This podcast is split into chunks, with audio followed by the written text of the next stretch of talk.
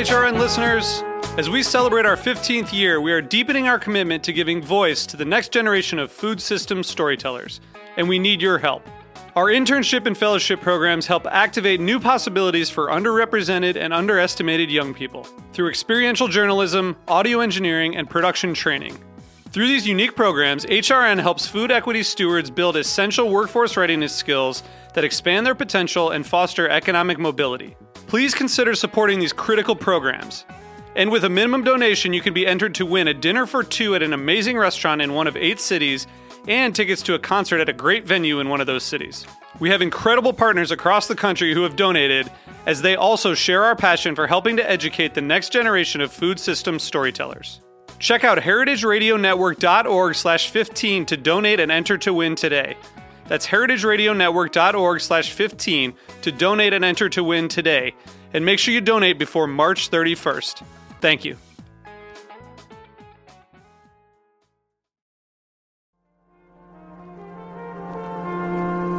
Broadcasting live from Roberta's in Bushwick, Brooklyn, you're listening to HeritageRadioNetwork.com.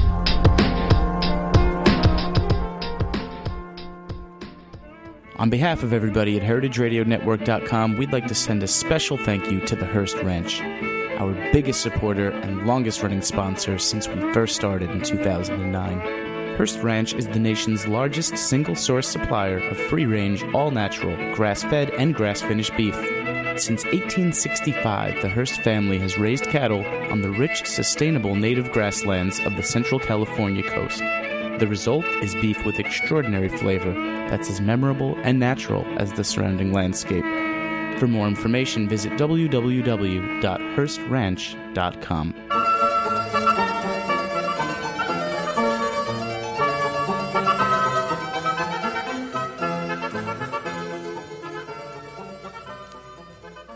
Hi, and welcome to A Taste of the Past. I'm your host, Linda Pelaccio, on this half hour culinary journey of culinary history.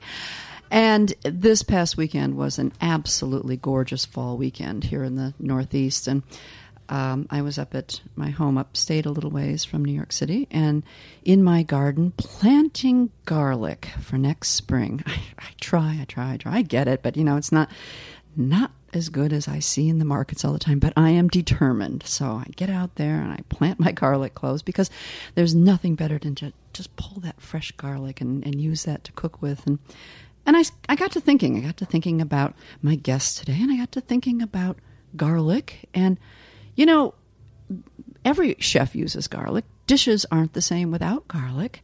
It's become one it's become our wonderful allium that we love aside from leeks and onions you, you can't cook a dish without garlic. It makes everything taste so good. And it's funny because it wasn't always accepted in america. In fact a lot of the immigrants who came over in the uh, early 19th century, late 18th century, and early 19th century were shunned because of the stench of garlic. And they were considered peasants and garlic eaters, and how quickly things change, and how we have embraced the cooking of the Europeans and particularly the Italians. And today I have a very special guest with me. My guests are all special, and but I consider her very special um, for her foresight into what would be popular in America. My guest is Emilia Terragni, and she's the editorial director for Phaidon Press. And Phaidon has just put out a brand new edition of The Silver Spoon. Now, if any of you remember a few years ago, the big splash this cookbook made red, white, and green cover, The Silver Spoon, and in Italian it was called Il Cucchiaio d'Argento. It is the Bible it's been called of Italian cooking, and indeed it is the size of a giant unabridged Bible. It's a big book, fifteen hundred pages, of wonderful recipes, wonderful photographs, and the book was first published in 1950. Amelia, welcome. I, I want to hear more about this. Um, tell me, the book has quite a history, right? Yes, the book has a fantastic history because uh, it was a book that was published in 1950 in Italy, It was a little bit smaller than what it is now, but uh, it was uh, already a collection of uh, recipes from all uh, the regions of Italy. So the publisher of this book, who actually was a magazine publisher, decided that there was uh, something missing and uh, that people really need to have uh, traditional, authentic recipes from all over the all country. the regions. It, now it contained mostly the regions of the north or the, the cooking of the north when in the first publication. In the first publication was mainly focused on the north and the center of Italy, including Tuscany, Umbria, and a little bit of uh, Lazio. And uh, mainly because uh, the effort to collect all the recipes was a little bit too overwhelming, and uh, so, in, already in the second edition, that was uh, just a few years later, they started to include recipes also from all the other regions of Italy, including Sicily, Sardinia, and Puglia. Interesting, and and now in this um, English language version contains all of those all of the, the authentic regional recipes as well, right? Absolutely. Yeah. And uh, actually, in these uh, 50 years, of course, uh, the book evolved and uh, it has been uh, continuously updated uh, by, by the Italians. And um, the interesting thing is that, in a way, they uh, succeeded in keeping the authenticity and the traditional recipes, but also to adapt uh, to a kind of modern uh, cuisine. Okay, so now we fast forward to 2005, and it was your idea to bring this book to the American public to get a translation finally after all these years? Well, as uh, all uh, the wonderful project, it was a little bit by chance uh, because I was visiting uh, this publisher in Italy, who is mainly a design publisher, Mhm. and at the time I was uh, uh, doing design books. So I went to see this uh, Italian publisher just to see if there was any design book that we could do together. And uh, they just, uh, I was with my publisher, who's English, and I am Italian. And um, they just said, well, you know, we, we don't really do design books. Actually, to be fair, the only book that we ever done, it's, it's a cookbook. And they said, uh, you know, Il Cucchiaio d'Argento. And I knew the book because uh, it's always been in my family. It was my book, it was my mother's books, my grandmother's book. So I just said, oh, it's, it's a fantastic book. This is a really fantastic book. And my publisher say, okay, we should do it. And I said, well, we don't really do cookbooks. And I say, yeah, but if it's a good book, we should do it. And that's how it started. Well, I mean, I, I can't believe, number one, I can't believe that it took so long to be translated into the English language. And number two, what a daunting task. That's Yeah. n- not, not a small job to translate all those recipes into the English language, but then they have to be tested and, and, and the quantities have to be altered for the American market or the English market. You both, you did an English version and an Yes. American, a British version and an American version? Yes, we did. And actually, when we started, we was uh, we were quite naive, and I think that this is the reason why we started because uh, we had no idea didn't, what we didn't were seem doing. as hard as you thought it was It as it as it ended up being, right? No, we just thought it was a certain number of words that we had to translate, and that was it. And then uh, we realized that uh, actually the way in which uh, English and American people write recipes is completely different That from was an interesting. Yeah, how expl- Italian did. Explain that. What what was that major difference that you noticed? Well, the main difference is in the way you display the ingredients, because in Italian you display them in order of importance. And uh, so, if you have uh, chicken with lemon, you put first the chicken and then the lemon in the list of ingredients. While in the American uh, way of doing cookbooks, you put uh, the ingredients in order of appearance. So if you have uh, to start with the oil, you start with the oil, and then you list the oil, and then the lemon, and then the chicken. But I have to tell you that that format of recipes has only been codified as of late. Um, if you look at early cookbooks, it was the same as Italian. They were the, the ingredients were just all jumbled up, and it was primarily in the order of importance as well. And f- I think I don't know who got together and decided how the recipe should be written, but now it is more or less, I guess we can say, a codified version of Yes. recipe writing that you know it is the way the ingredients as they are I used? always thought that the main reason is because uh, in Italy you just want to know which are the main ingredients because you always substitute the ones Right, that, right. that are not uh, are not really the main ones. as does any good cook. I mean, you use it as a as an outline, right? Yeah. And fill in the blanks. yeah, and the other the other the other main uh, task was to write the recipes and to explain them better because in the original book some of the recipes are really not explained, and this is mainly because. You assume that everyone in Italy has a knowledge of cooking, of basic cooking, that that, uh, that is much much uh, deep than uh, uh, an American or an English yeah, you know, person. I and I understood that this was the reasoning behind that. It, you know, they were basic ingredients, but you know, of course, how quickly times change. Prior to um, a lot of these books, you know, recipes were really handed down, as in most cultures, mother to daughter. Um, they weren't really any list of, of written ingredients because of the regionality too correct i mean there yes, were so exactly, many exactly, and also the, the the basic explanation that you do before really tackling the, the recipes are never in the recipes. So it's uh, it's uh, there was um, our uh, the people who worked on the recipes they were laughing in the way the Italian uh, wrote them.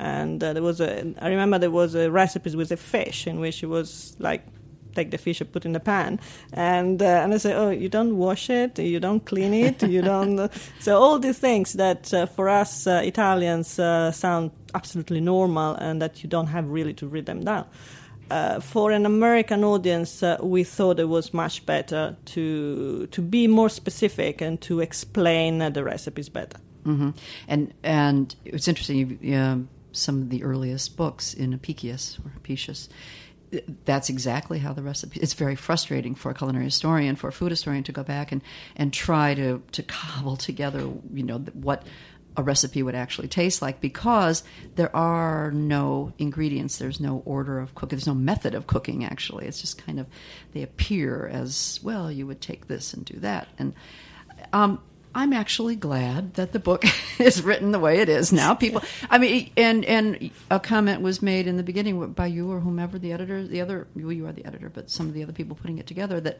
the way it is written now, it will train any person to be an Italian cook. Yes, absolutely. Uh, I think that uh, the success of this book is because uh, the recipes are really easy to follow. They are very well explained. And also, Italian cuisine is quite simple, so you don't have uh, a lot of ingredients. So, the great things about Italian dishes is that with like three or four ingredients, uh, well uh, put together and well cooked, uh, you can have a fantastic dish in like uh, 10 minutes. Yeah, I w- when I was uh, leafing through the book, I have to laugh to say leaf through it. This is people will understand once they see it. It, it is a really big book. You sort of hold it and you you know carefully turn some pages over because it's not like a magazine you can leave through. Um, I but it was interesting to see that there are some sauces, some dishes, some techniques which appear that I said, well, wait a minute, is this you know these are the French names and the French versions, but those were the the classic. I would guess the classic versions of those sauces or dishes, which were codified in France and not in Italy. Is that why they appear? Well, with French- absolutely. there French are. names? I mean, there is always a, a kind of overlapping uh, between uh, culture that are so close one to the other. Right. So we always been uh, very close to the French. Uh, very much enemies in terms of cooking. Yes, indeed. but there are some of the basic um, sauce or technique uh, that we absolutely share. And uh, of course, uh, they will never be exactly the same, but they resemble quite a lot. But then, always, of course, there is a kind of Italian touch. Well, and of course, uh, well, I I have to say I lived and learned to cook actually in Italy, and uh, I had to you know open the book, and my husband was the one to say first. He said, "Okay, quick, see how authentic it is. Look up spaghetti alla carbonara," and I looked at it. There are certain recipes that you look at, and you know immediately by looking at the ingredients that whether it's authentic or not. And every recipe I turned to was, in my opinion, you know, absolutely authentic. The way that I learned it from, you know, a mama in Rome, because it was Roman cooking I learned, Yes. and not, you know, not Northern cooking. And actually, this is uh, quite interesting because this is mainly also the way in which the book is used in Italy.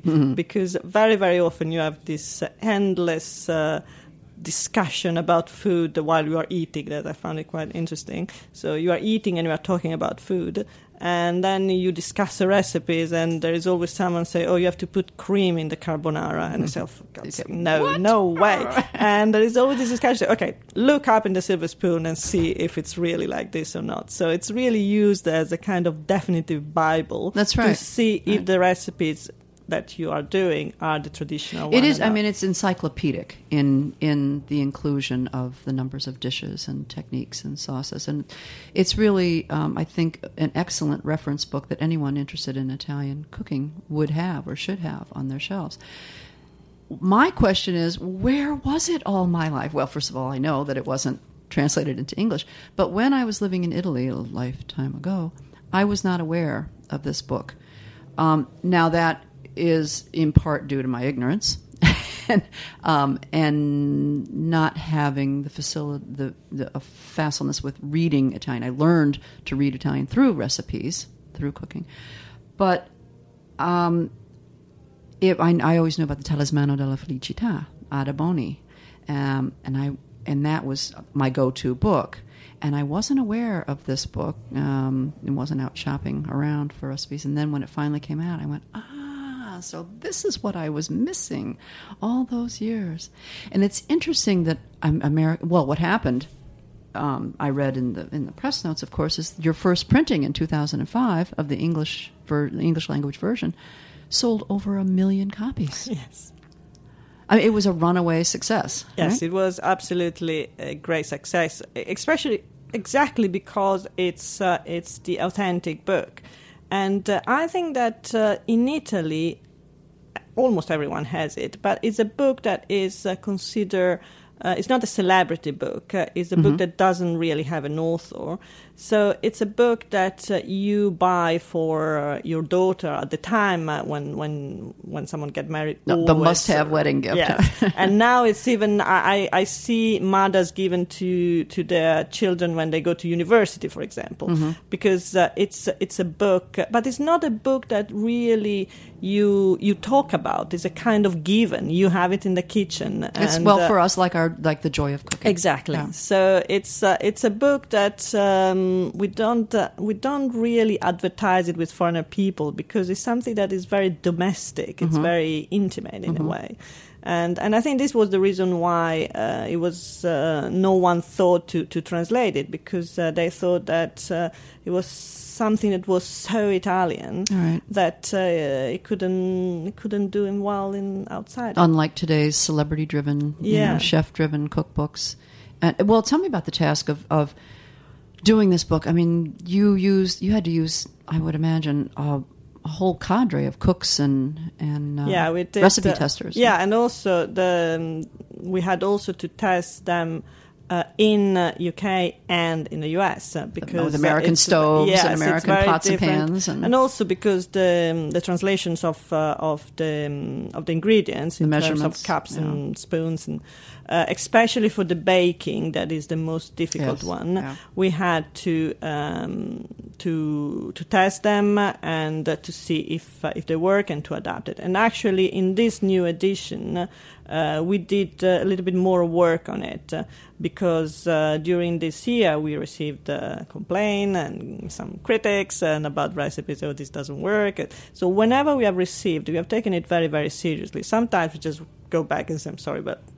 You can't cook, so that's the main reason. You don't need a recipe. Yeah. We told you what But- it was about. But actually, sometimes there were uh, there were little mistakes, and, and we we took them very very seriously, and we retested them, and and we corrected. now, is that the reason for this new edi- edition? Or Well, the main the main reason for, for only new we're only talking a few years. Yes, Right. it's just a few years. Um, we did. Uh, uh, there was one thing that was completely missing. That uh, probably due to our naivete, we didn't really realize it. There were no uh, cooking time and uh, preparation time. Oh my goodness. Uh, they were embedded in the recipes in Uh-huh. a way, but they were not separated with the ingredients, and uh, and that was something that uh, was really missing because uh, you see a recipes and before you even start to read it, you want to know how long will it take, Right. And and it's very interesting because then you will see that most of the recipes they are really quick. and uh, so it's it's a real it's real plus uh, for, Well, for the book. Yeah, once again, I mean, cooking time was always you could always glance down. You could see at what temperature for how long, you know. But this, the preparation time, this is something very, very new to the American uh, cooks as well. And I think it was something that started with some of the magazines, uh, whether it was I don't know whether it was a Bon Appetit magazine or. Um, or not, but that's that they gauge the preparation time. It's a very new thing to come along with recipe. And I think it's very, it's very, it's very useful Sure. because uh, there are, there are, um, for some dinner you want to spend or you have uh, the time uh, to do more complicated things, and uh, other times you really want to do a nice dinner and you you don't have the time, so you just want uh, before you start even thinking about what to do, you just want to know that uh, in the time you have uh, you can do whatever you want. Well, it's interesting. In the um, beginning of the show, I was talking about how how Americans didn't accept well they didn't accept foreign cooking at all americans we weren't we're such a young country but it was pretty much english and dutch foods um, and little by little the cultures were accepted and the, they found the dishes tasted really good like spaghetti joints became very popular in bohemia and in downtown new york. But it's what's interesting is that the foods that transcended the borders most, and of course first, and interestingly enough, interesting to understand, e- easily to understand, uh, were things like pizza and red sauce spaghettis, and because those were the immigrants coming from you know the Naples region and the in the Sicily region, bringing their foods with them, and I thought that it was interesting that the cookbook, the original version of the Cucchiaio d'Argento, had mostly only the north regions represented in it, and the food that that really won the hearts of of uh, the American public from the immigrants were the southern foods. And actually, the same things uh, uh, happened in Italy because after the war, there was uh, a big immigration from the south to the north, uh, Mhm, that's and true, they they definitely brought uh, a completely different uh, culinary uh, culture. Uh, for example, in the, I am from the north, but in the north, olive oil is quite a recent uh, addition. Uh, because uh, early on uh, they were using only butter. Butter, you were butter, butter and cheese And, and right, even region. pasta, especially dry pasta, Mm-hmm. is something that comes uh, from Naples. And uh, in the north, you used to have a little bit of fresh pasta and a lot of rice because that was uh, what was produced. And uh, with all this new immigration, there was a complete new diet that came from the south to the north, and that's been completely adapted and adopted and and now you of course uh, spaghetti pomodoro you find everywhere in the country and the same with pizza Yeah. Well, and you say too in this book that um, a lot of the very well-known dishes, such as pizza and spaghetti dishes, you know, are represented in this book. But you kept even the dishes that were considered more home-type dishes or very um, local dishes, like pappa alla pomodoro, or Yes. Tuscan bread soup, or ribollita. a ribollita, right? Yeah, and also we we really wanted this book to be as traditional as possible. One one of the big questions that we had when we published it was uh, what you do with variety meats. That is not really something that American like or that they are used to cook, or even veal, for example, is not very popular. But um, this is really what Italians eat. And uh, in this book, you have over 2,000 recipes. So if you don't like it, don't do it. But uh, it's interesting just to read it and to understand uh, the culture through the food. Right. I think we are growing as a as a country. Americans, we are maturing in our tastes, and and yes, we're using more organ meats and lots of veal. To me, veal is like this. It's the other white meat anyway. So, um, but it's it's interesting because you the um, I say this book escaped my radar while I was living there, and uh, and yet a book that was driven by somebody who was a, a particular personality. Now, Ada Boni was you know the godmother of, of Italian cooking for many people, and her book was well known to me as well as Luigi Carnacina. He was you know another great uh, Italian cook and authority on Italian cooking, and there again they were books driven by personalities as opposed to this book which- is more like an encyclopedia You know, Yes, like a this- like a dictionary, encyclopedia, uh, you know, a Bible, a you know, reference book. Of and also cooking. the way in which they collect the family they really went throughout the country to collect recipes in uh, home uh, small trattoria people who loves food uh, so it's something that was done uh, with uh, the aim really to have all the recipes that people cook at home Uh huh. Interesting, and that that it's you can just pretty much open up, um, think of any recipe, in any any dish you've ever eaten in an Italian restaurant or on a trip to Italy, and just open the book. You will find it. Yeah, it's absolutely. there. Yeah, they're all there. One thing I wanted to ask you about as well um, was the. Um, uh, the tradition of cookbooks something that was mentioned early on this book was not written or published until 1950 i mean there were other versions of it i think right Yes. but it wasn't published until 1950 prior to that a lot of the cookbooks were really geared and aimed towards the affluent Yes, absolutely. I mean, uh, the the change that uh, Italy went through uh, the first half of the 20th century was uh, quite uh, quite amazing. I mean, it was really really a poor country at the beginning of the century, and very very slowly it went through uh, different wealth.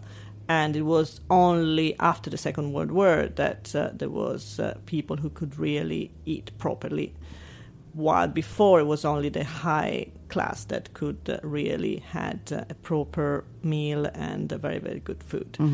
So And this especially, too, once especially in again- the cities. yeah i, was mean, going to say one, and, once again the di- dichotomy between the north and the south Absolutely. Yeah. Even if with the food that was uh, the South always have a very good tradition of good food, uh, and uh, because the produce were there, and and the cuisine is quite a humble cuisine, Mm-hmm. so you didn't really need to spend a lot of money they to had the fresh ingredients Exactly. yeah.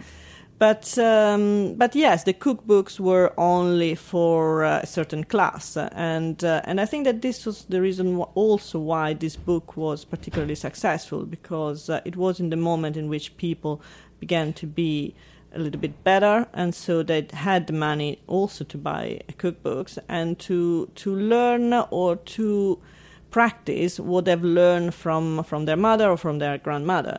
So this idea of having the recipes uh, spread out a little bit more, and uh, and the book could reach uh, many many people. Mm-hmm. That's great. Uh, and uh, I think about some of the books even earlier on, uh, like the end of the 1800s. There's Like the Artusi. yeah, I was going to say Pellegrino Artusi, La Scienza della Cucina, Absolutely. um, the science of, of cooking and, and the art of good eating. And also in the way the Artusi is written, it's quite obscure, and it was absolutely aimed to people who have a very very high education. Uh, so it was You had to be able to read number one. yeah, first, but even even if they could read, it was written in a way that was extremely difficult. It was more philosophical. It was of a very s- philosophical. And uh, while uh, the, the the success of this book was really to have a very simple way of of uh, writing the recipes. Yeah, and that's uh, that. So this is, I mean, this is just approachable from so many, so many angles. Um, this uh, the new Silver Spoon. I mean, Yeah. it's it's a very approachable book. It looks big, it looks intimidating, but it is very approachable. I think something that I would. Uh, Yeah, and the other thing that we did with this new edition is to add more photography because, uh, uh, Yes. of course, you can't have a photo for, for each of the recipes because uh, 2000 is not possible. But uh, we also understand that having an image of a recipe is, uh, really makes a difference. And there are, I mean, you say you can't have a, a picture for every single recipe, but there are a lot of Yeah. a lot of pictures, and I mean, Yeah. beautiful photographs in there that really they and everything looks very homemade. It looks homey. It doesn't look mod, too modernistic, too you know. It's and almost some of the pictures look almost dated, if you will.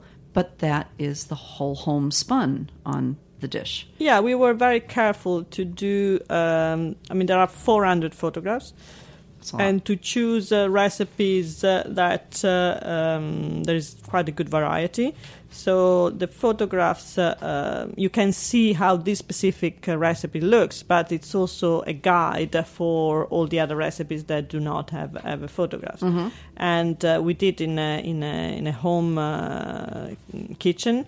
and uh, with really the idea to have something that you can replicate almost the same way. Mm-hmm. Now, does Phaidon Publishers do they own the rights to the Italian language version too, or only No. the English language? No. just the English language. No, no, no, no. We have done it in uh, I think uh, twelve languages. Well, I mean all the other languages, yes, right? Yeah. yes. We we own the rights uh, uh, of all the languages uh, but Italian. except Italian, right? Um, what I wanted to uh, one when I'm asking you, in your opinion, and of course you're a little too young to remember a lot of what went on, but you know, for the American, from your research of the American public, I mean, what I know, what I relied on here in America, as far as going to different books to get some some authentic recipes or to check up on something. What do you think Americans? Re- what what book, what author did Americans rely on before this was pub- was published in, in English? You mean Italian book? Italian cooking, yeah. I mean, we had Marcella Hazan. Yeah, I okay? think I think that Marcella That was was late. Probably, That was it was late. quite late, and um, Giuliano Bugialli. That's very late. I, I Um, don't think there was anything really so comprehensive and so authentic. No, as- nothing as comprehensive. No, no, but definitely also not. to have uh, more than comprehensive that had a, quite a good variety of, of dishes and that uh, were authentic enough. Yeah, because when I started researching for this interview, I was thinking, what did what did American cooks rely on? I mean, really, a lot of Italian dishes came very late to the repertoire. I mean, we had French dishes, and then we had Julia Child, who published in 1960. But it was, you know, really until Marcella Hazan came along, and and uh, you know, a book that was really um, to me that I relied on a lot because I needed to capture some of the Roman dishes that I, I did not learn when I was doing my training in Italy. Um, and that was Franco Romagnoli, the Romagnoli's Table, and that was published. That was published in 1972 or three, I think. That was very late. Yeah, in the UK, there were some small books by Elizabeth David. Yes, well, Liz, well, of course, Elizabeth David's books, and right? uh, well, it was more Mediterranean Right. cooking, but there were a couple that were about Italian. uh, That were the first, uh, probably, um, books about uh, authentic Italian cuisine uh, in the UK. And then there were the uh, the Time Life series, of course, Yes, early course. on, and then the, the beautiful books, the you know, the big table, the they were called it was called the beautiful book, but it, it was a like a coffee table book, and uh, and that's what I always thought of as Phaidon Press, uh, Phaidon publishers. They were always made beautiful coffee table books. So this is a definitely a shelf book, and it's and That's it's a great one. And for anyone who's wondering, where's a good go-to book when I want to know how to make just a regular dish of spaghetti, this is the book. And it's called The Silver Spoon. And it's a wonderful resource and, and guide. And I'm very pleased that the editor, Emilia Terragni, I'm so pleased that you were able to be with me today to give us the background and secrets of The Silver Spoon. Thank you very much. Again, this has been A Taste of the Past, and I've been your host, Linda Pelaccio.